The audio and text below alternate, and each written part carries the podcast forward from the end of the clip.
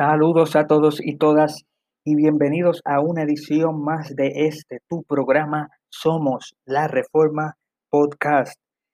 Este que te habla es tu amigo Cristian González y en esta edición de Somos la Reforma Podcast queremos entrar en una, en una serie eh, el cual vamos a titular eh, Desmantelando el rapto secreto. ¿Cuál es la intención de esta serie? Bueno, nosotros eh, estamos viviendo en un tiempo en donde se predica activamente, eh, se vocifera sobre eh, las señales del tiempo, las señales del fin del mundo. Y en este momento, cuando estamos grabando esto, estamos a punto de entrar en el mes de septiembre, quizás para algunos de ustedes es ya el mes de septiembre cuando ya publicaremos este primer episodio. Y en el área latinoamericana eh, ha llegado desde los Estados Unidos eh, una idea, una falsa doctrina, eh, buscando a cómo buscando a cómo sacarle y hacer matemáticas sobre, sobre el día de la venida de Cristo eh, o sobre el día del arrebatamiento de la iglesia, de, la iglesia, lo que algunos le llaman el rapto. Eh, y este movimiento eh, está activo en el área latinoamericana.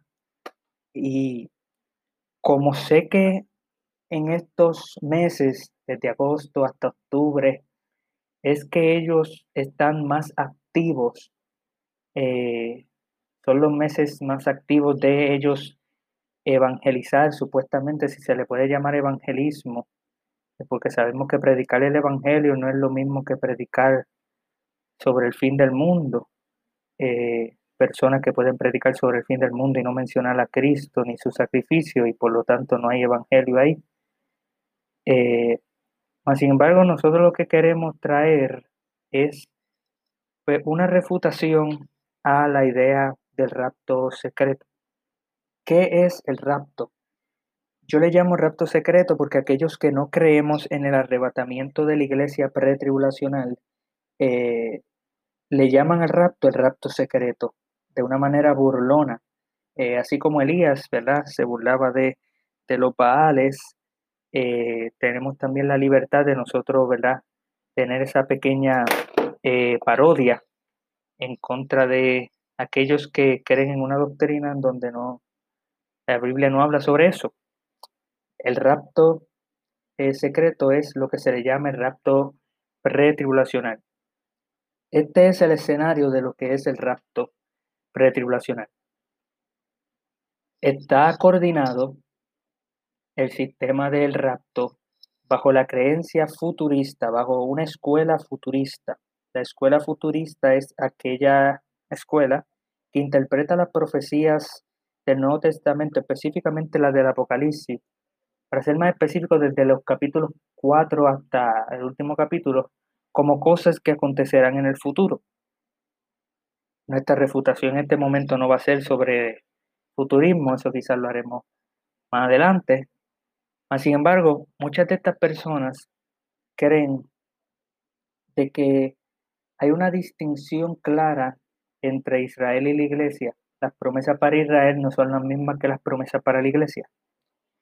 Y creen que a Pablo, el apóstol Pablo, se le reveló algo muy especial, algo que Jesús no habló, que ninguno de los profetas hablaron, que ninguno de los apóstoles hablaron excepto Pablo, y fue de que en algún momento, antes de que comience lo que habla el Apocalipsis, lo que ellos le llamarían el tiempo malo de Jacob, la gran tribulación, siete años o tres años y medio, algunos le pondría, la mayoría le ponen siete años, eh, siete años malos en donde la ira de Dios se desata sobre la tierra, en donde aparece un hombre eh, llamado Anticristo que hace un pacto con los judíos, etc.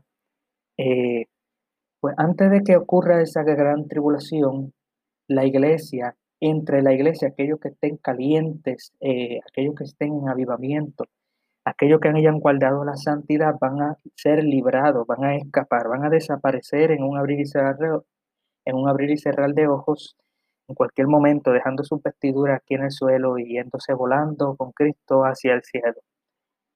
Ellos pasan esta doctrina en diferentes textos que en realidad vamos a ver de que no está hablando sobre nada de eso, pero esa es la creencia de ellos que antes de la tribulación, por eso es que se llama pretribulacionalismo, porque ocurre pre, ocurre antes de la tribulación, la iglesia va a ser levantada de la tierra, llevada en lo que se le llama un arrebatamiento, un rapto, eh, un escape. Es una teología escapista y específicamente es bajo, bajo una hermenéutica dispensacionalista. Más adelante quizás hablemos, pero sobre lo que es dispensacionalismo.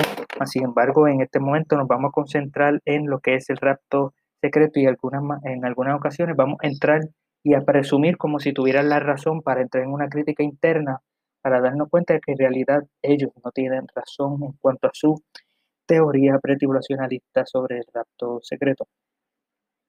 Así que básicamente es eh, el fin del mundo se acerca, van a ocurrir antes del fin del mundo siete años malos, siete años de gran tribulación en el cual Dios va a bregar con los judíos, lo que creen los dispensacionalistas.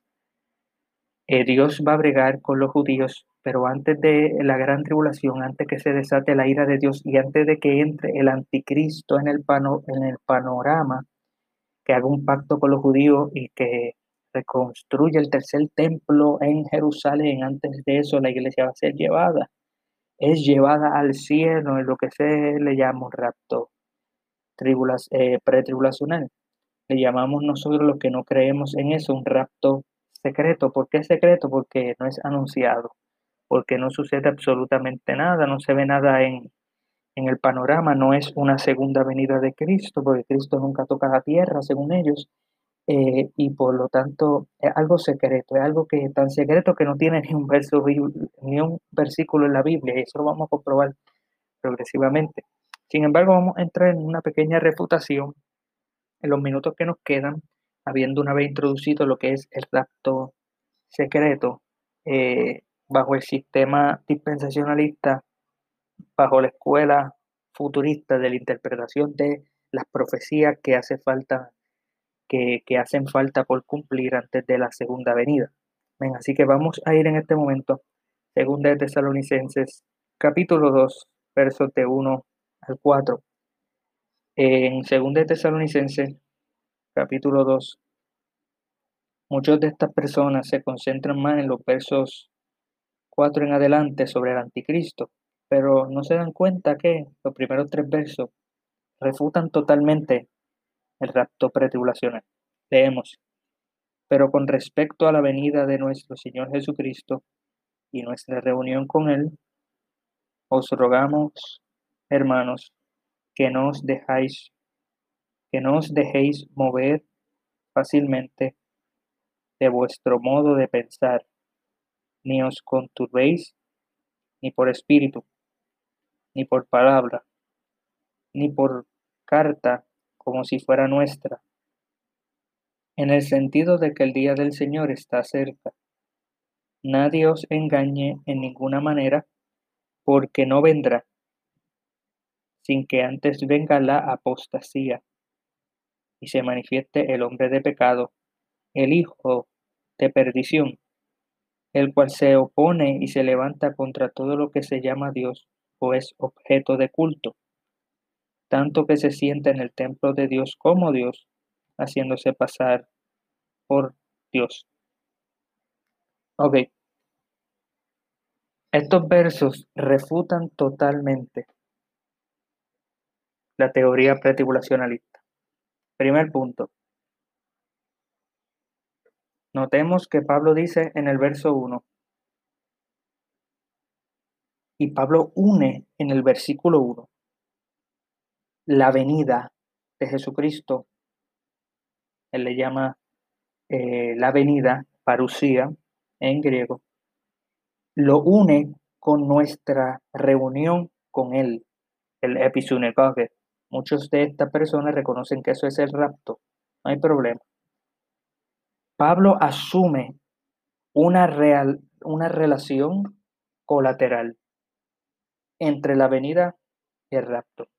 Pablo nunca divide la venida de el rapto. Pablo asume cuando dice, pero yo les voy a hablar sobre la venida de nuestro Señor Jesucristo y nuestra reunión con Él en esa venida.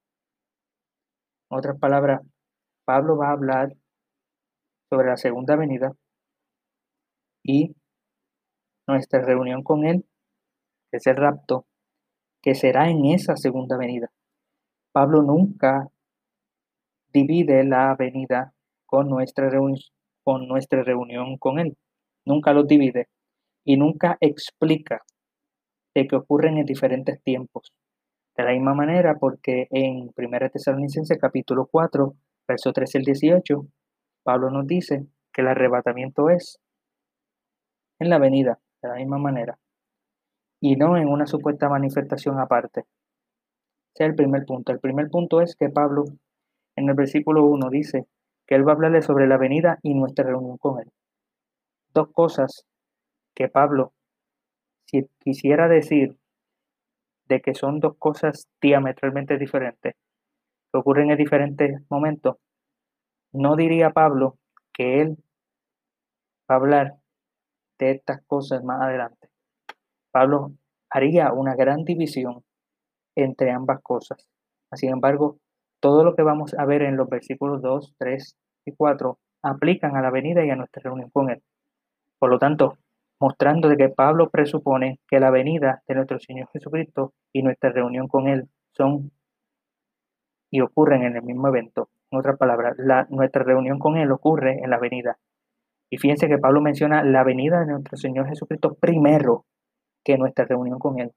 No de que sea la venida primero, sino de que aquellos que creen en un rapto secreto quizás piensen que nuestra reunión con Él es primero antes de la segunda venida. Y para Pablo ocurren a la misma vez. Tanto así de que Pablo dije, dice, le voy a hablar sobre la venida. Y nuestra reunión con Él, que en esa venida. Punto número dos. Una vez Pablo presenta, una vez que Pablo presenta que va a hablar sobre la venida y el rapto, que ocurren a la misma vez, en el, en el verso 2, Pablo une la venida y nuestra reunión con Él, lo une con el día del Señor. Nosotros lo leímos ahora mismo, le estoy hablando a ustedes sobre la venida de nuestro Señor Jesucristo y nuestra reunión con Él. Les quiero rogar, hermanos, que no se dejen mover fácilmente de nuestro modo de pensar, no se turben, ni por espíritu, ni por carta, ni por, ni por, eh, ni por palabra, ni carta como si fuera nuestra, en el sentido de que el día del Señor está cerca. Pablo está uniendo la venida, nuestra reunión con Él, con el día del Señor. El día del Señor es la segunda venida, no hay dos días del Señor. ¿Okay? En otras palabras, Pablo no cambia de tema del verso 1. Pablo va a hablar de la venida de nuestro Señor Jesucristo y nuestra reunión con Él. Pablo no cambia de tema. Pablo habla de la segunda venida y de rapto como un mismo evento y luego va a hablar de que eso es en el día del Señor. En otras palabras, les voy a hablar sobre la venida de nuestro Señor Jesucristo y nuestra reunión con Él. No quiero que ustedes se turben creyendo de que el día del Señor o sabiendo de que el día del Señor está cerca. O sea, las tres cosas van juntas. Las tres cosas son en un mismo evento, a, en, el fin, en el fin del mundo. Pablo comienza a hablar de la segunda venida y del rapto en esa segunda venida. Y para Pablo la segunda venida y el rapto ocurren en el día del Señor. Y por eso es que él dice que no se conturben porque no ha sucedido. Todo sucede a la vez, segunda venida, reunión con él en el día del Señor, que está cerca. Así que si ustedes leen nuevamente, ¿de qué Pablo va a hablar? La venida de nuestro Señor Jesucristo y nuestra reunión con Él. Ya ahí, Pablo, no hay rapto secreto, porque la venida, nuestra reunión con Él están unidas. Pero más confirmación es que Pablo luego dice, no quiero que se turben sobre el, significado de lo que es el día del Señor.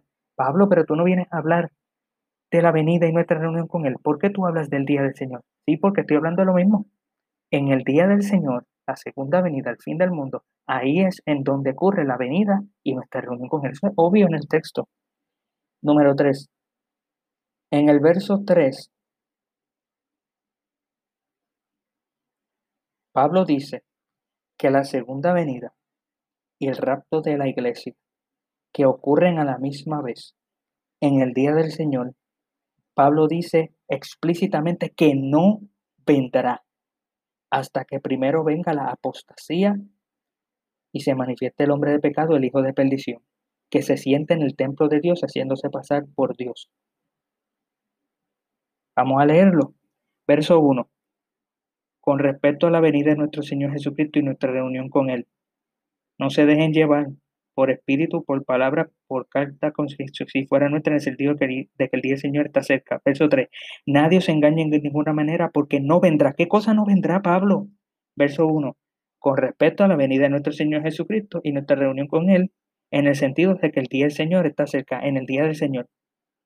No, nadie se deje engañar en ninguna manera porque no vendrá. Vuelvo y repito, Pablo, ¿qué cosa no vendrá? Verso 1. Con respecto a la venida de nuestro Señor Jesucristo y nuestra reunión con Él en el día del Señor. Pablo está hablando explícitamente en el verso 3 que nadie se puede dejar engañar de ninguna forma. ¿Con respecto a qué forma? Bueno, Pablo acaba de hablar de espíritu, palabra, carta, hablando y, malentendiendo lo que es el significado del día del Señor, que tiene su correspondencia a lo que es la venida de nuestro Señor Jesucristo y nuestra reunión con Él. No nos podemos dejar engañar, dice Pablo, porque esto no vendrá. ¿Qué cosa? La venida de nuestro Señor Jesucristo y nuestra reunión con Él en el día del Señor no vendrá sin que antes venga la apostasía y se manifieste el hombre de pecado, el hijo de perdición. Aquí no hay rapto secreto. Este texto explícitamente refuta la creencia de un rapto pretribulacional, de un rapto antes de la tribulación, de un rapto escapista, porque Pablo está diciendo abiertamente que no va a venir que no va a suceder, que primero, dice, sin que antes venga, primero tiene que ocurrir la apostasía. Muchos de estos predicadores que hablan sobre un rapto secreto han enseñado que la apostasía ocurre a la mitad de la semana cuando se rompe el pacto sempiterno, a la mitad de la semana, a la mitad de los tres años, a la mitad de los siete años, perdón, a los tres años y medio después de los siete años de tribulación,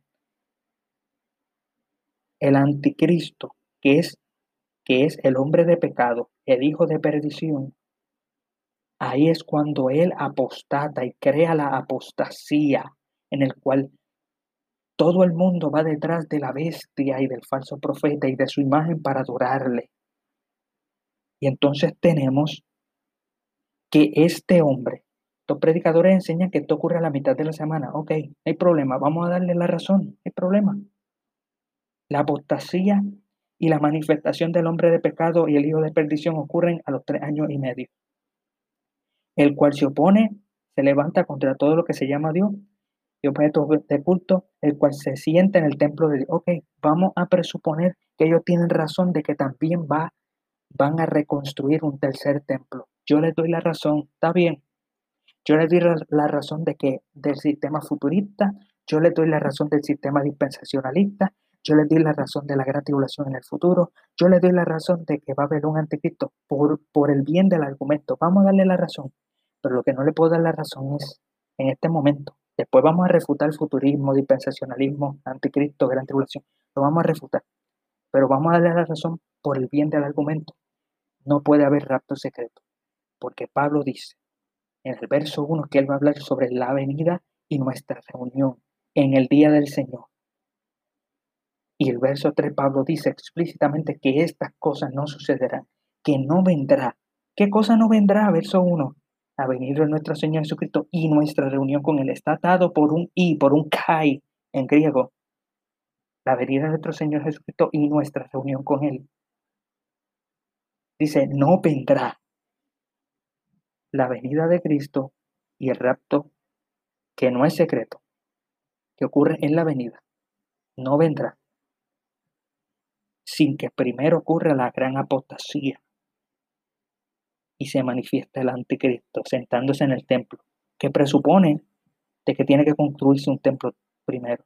Así que tenemos una amplia y la, yo creo que es una de las más poderosas refutaciones de la doctrina del rapto pretribulacional, en el cual tenemos un texto que explícitamente dice que antes de la venida y de un rapto, de la reunión con él, falta algo por ocurrir. Y dice que no vendrá sin que primero ocurra la apostasía y se manifieste ese hombre que muchos le llaman anticristo. ¿Qué van a hacer estas personas que creen en esta teoría del rapto? Si usted cree en esta teoría del rapto, usted es muy fanático con esta teoría. Recuérdese que el evangelio es más importante que esta teoría del rapto. Usted no tiene que vivir su vida alarmado y con miedo de usted quedarse en un rapto secreto que va a ocurrir en cualquier momento supuestamente. La escritura le dice que esto va a ocurrir en la segunda venida, que primero tiene que ocurrir la apostasía y el hombre de pecado, el hijo de perdición, se tiene que manifestar primero, sentándose en el templo de Dios primero.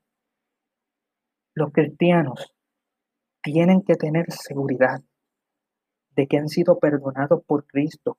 Tú no puedes seguir viviendo tu vida. Si tú crees en esta teoría, tú no puedes seguir viviendo tu vida alarmado, con miedo de quedarte en el rapto. No. Tenemos que entender lo que es la doctrina de la justificación por la sola fe. Pablo dice en Romanos 5, verso 1, justificados pues por la fe tenemos paz para con Dios por medio de nuestro Señor Jesucristo, por quien también tenemos entrada por la fe a esta gracia en la cual estamos firmes y nos gloriamos en la esperanza de la gloria de Dios. Y no solo esto, sino que también nos gloriamos en las tribulaciones, sabiendo que la tribulación produce paciencia, la paciencia prueba, la prueba esperanza, y la esperanza no avergüenza, porque el amor de Dios ha sido derramado en nuestros corazones por el Espíritu Santo que nos fue dado. Amén.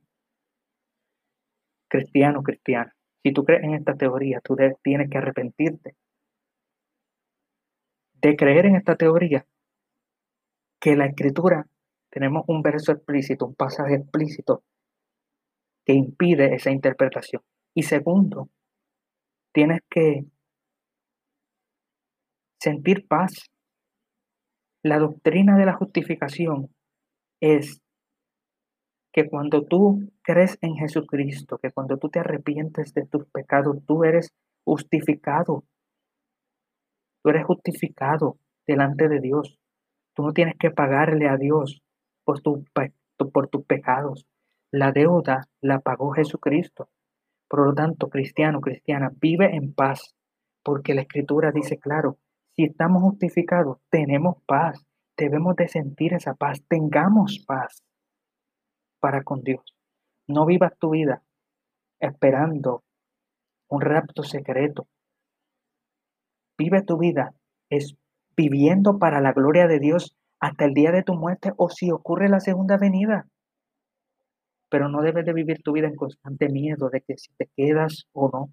Porque muchas de estas personas, de estas congregaciones que enseñan el rapto secreto, meten miedo y, tienden a ser legalistas porque si dicen que si tú no estás suficientemente santo para el cielo, no vas. Déjeme decirle que esa es la obra del Espíritu Santo. El Espíritu Santo es quien santifica. El cristiano tiene que sentir paz. Tiene que sentirse en paz aún en medio de las tribulaciones, como Pablo dice. Eres capaz de sentir paz aún si la iglesia pasa por la tribulación, como el texto en 2 de Tesalonicense capítulo 2 implica. Eres capaz de sentir paz y decir, soy más que victorioso. Acuérdense que este texto impide el rapto secreto. Eso significa que el Espíritu Santo va a comenzar a santificar tu manera de pensar, tu teología, para decir, Señor, si tú quieres que yo pase por lo que sea, aunque pase por las aguas, no, no me negarán. Aunque pase por el fuego no me quemará ni la llama arderá. Cristo nos guarda, Cristo nos protege. Amén. Debemos sentir paz. Que venga lo que venga, que venga tormenta, que venga tempestad. Vamos a sentir paz teniendo la seguridad de que nuestro Señor murió por nuestros pecados. Y aún si nosotros tenemos que morir como murieron todos los mártires a través de la historia del Evangelio, de, de la iglesia, que así sea. Qué bendición morir por la causa de Cristo. Pero debemos sentir paz. Eso es lo más importante, yo creo que en esta refutación, más que desmantelar, eh, desmantelando el rapto secreto, que es el tema de, esta serie, más que eso, lo que queremos es traer paz. Esa es, la, esa es la verdadera intención de estos mensajes, traerle paz a aquellos que creen en esta teoría para que escapen del escapismo, para que escapen de esta teoría escapista que no está fundamentada en la escritura y puedan correr a los pies de Jesucristo. Y si tú no has puesto la fe en Jesucristo, tú te mueres hoy, tú vas para el infierno si tú no crees en Jesucristo, si tú no te arrepientes de tus pecados. Así que no creas que porque yo estoy diciendo que el rapto no va a suceder hoy o que la segunda venida no va a suceder hoy, eso no lo sabemos con seguridad. Puede la segunda venida ocurrir hoy. No pusiste la fe en Jesucristo, no te arrepentiste de tus pecados. Pues entonces la ira de Dios va a ser derramada sobre ti. Si tú no eres creyente, exhortación y el comando que te da la iglesia es que te arrepientes de tus pecados, que vengas a Cristo y que creas en Él, que le sirvas a Él, que te conviertas a Él. Y si ya tú eres creyente y tú crees en esta teoría, reconoce que hemos dado tres puntos y seguiremos dando más para desmantelar esta falsa doctrina. Muchas gracias por haber escuchado una edición más de Somos la Reforma Podcast. Hasta la próxima.